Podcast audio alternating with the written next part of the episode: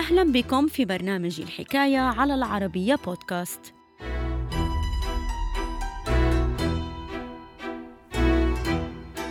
منذ ثلاثينيات القرن التاسع عشر سعت العديد من المنظمات المسيحية الأمريكية إلى وضع حد لتواجد الكحول على الأراضي الأمريكية حيث لم يتردد هؤلاء في مناداة الكحول بالخطيئة الكبرى لأمريكا.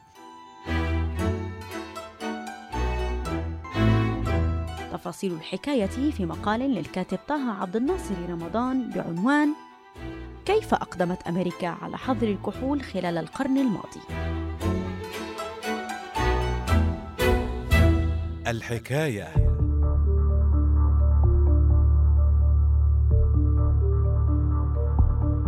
خلال القرن الماضي لم تتردد الولايات المتحدة الأمريكية في إصدار قانون منعت من خلاله صناعة أو نقل أو تصدير أو استيراد المشروبات الكحولية، وقد جاء اعتماد هذا القانون بعد جهود استمرت لعقود عديدة، حيث ناضلت العديد من الجمعيات والمنظمات المسيحية الأمريكية بهدف وضع حد لتواجد المشروبات الكحولية على الأراضي الأمريكية. في أثناء ذلك ومن خلال قرار حظر المشروبات الكحولية سعت الولايات المتحدة الأمريكية إلى تحقيق نتائج اجتماعية واقتصادية إيجابية. لكن بعد سنوات قليلة جاءت النتائج مخيبة للآمال ليتم على إثر ذلك إصدار قانون آخر ألغي من خلاله قرار حظر المشروبات الكحولية.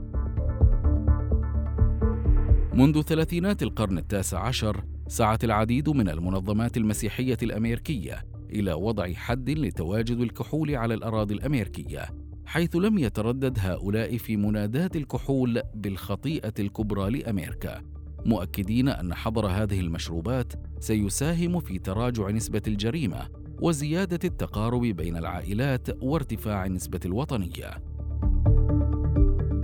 ومع حلول منتصف القرن التاسع عشر لم تتردد بعض الولايات الأمريكية في تمرير قوانين من أجل تحديد كمية الكحول المسموح بها لكل فرد.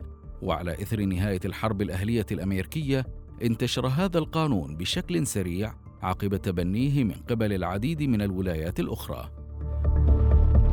ومع بداية القرن العشرين نشطت العديد من الجمعيات المدنية الأمريكية بهدف الضغط على الحكومة من أجل إصدار قوانين لحظر الكحول على كامل التراب الأمريكي.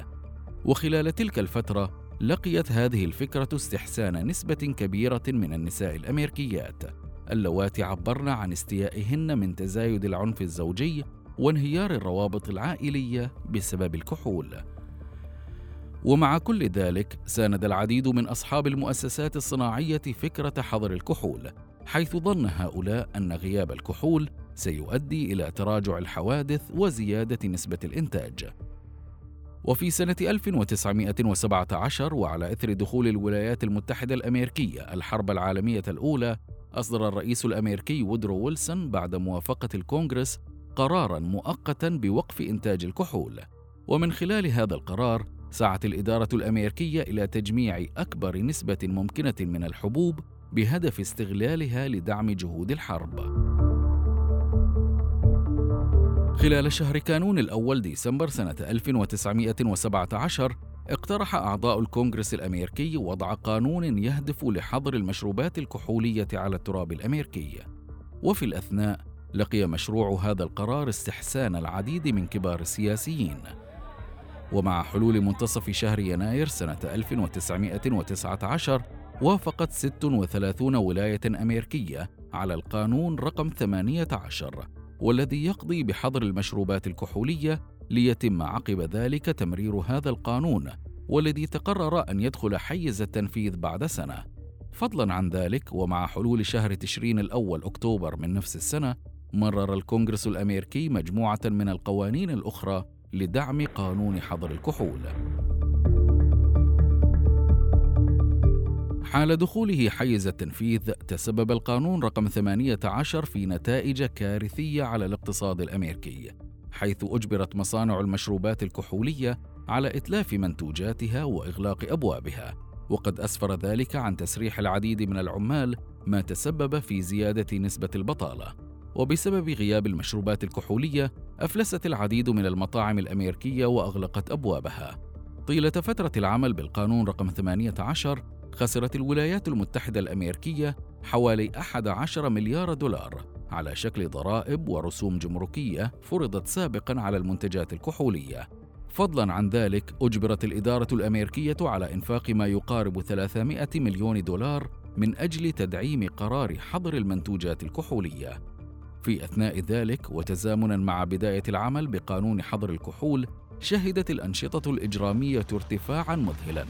حيث تزايد نفوذ رجال العصابات والذين عمدوا إلى تصنيع الكحول وبيعها بطريقة غير قانونية محققين ارباحا خيالية. ولعل أبرز هؤلاء الخارجين عن القانون الكابوني والذي كان يحقق بمفرده ارباحا سنوية بلغت قيمتها 60 مليون دولار.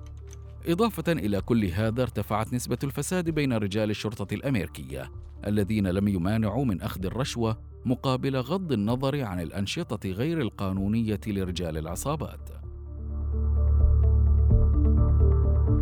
وخلال إقدامهم على صناعة الكحول وترويجها بشكل غير قانوني، لم يتردد رجال العصابات في استخدام مواد سامة ومضرة بالصحة، وبسبب ذلك سجلت نسبة الوفيات بسبب التسمم عن طريق الكحول ارتفاعا واضحا خلال فترة العمل بالقانون رقم 18 حيث تم الحديث حينها عن وفاة ما لا يقل عن ألف أمريكي سنويا بسبب الكحول السامة. مطلع الثلاثينات ضاق الأمريكيون ذرعا من قانون حظر المنتجات الكحولية حيث تسبب الأخير في نتائج كارثية على الاقتصاد والمجتمع لترتفع تدريجيا أصوات نادت بضرورة إلغاء القانون رقم 18 سنة 1932 ومع احتدام أزمة الكساد العظيم أصبح إلغاء قرار حظر المنتجات الكحولية أمرا لا مفر منه حيث كان ذلك ضروريا من أجل خلق المزيد من مواطن الشغل. في أثناء ذلك استغل المرشح للرئاسة الأمريكية فرانكلين روزفلت هذا العامل خلال حملته الانتخابية واعدا الجماهير بإلغاء القانون رقم 18 في حال فوزه. وبفضل هذا الوعد حقق فرانكلين روزفلت النصر خلال السباق الرئاسي ليعين رئيسا للولايات المتحدة الأمريكية. وعلى إثر ذلك لم يتردد الأخير في عرض قرار من أجل إلغاء حظر الكحول سنة 1933 وافق عليه الكونغرس. وقد حمل هذا القرار الجديد اسم القانون رقم 21 وخلال الفترة التالية عرض القرار على مختلف الولايات الأمريكية ليلقى ترحيبا واسعا.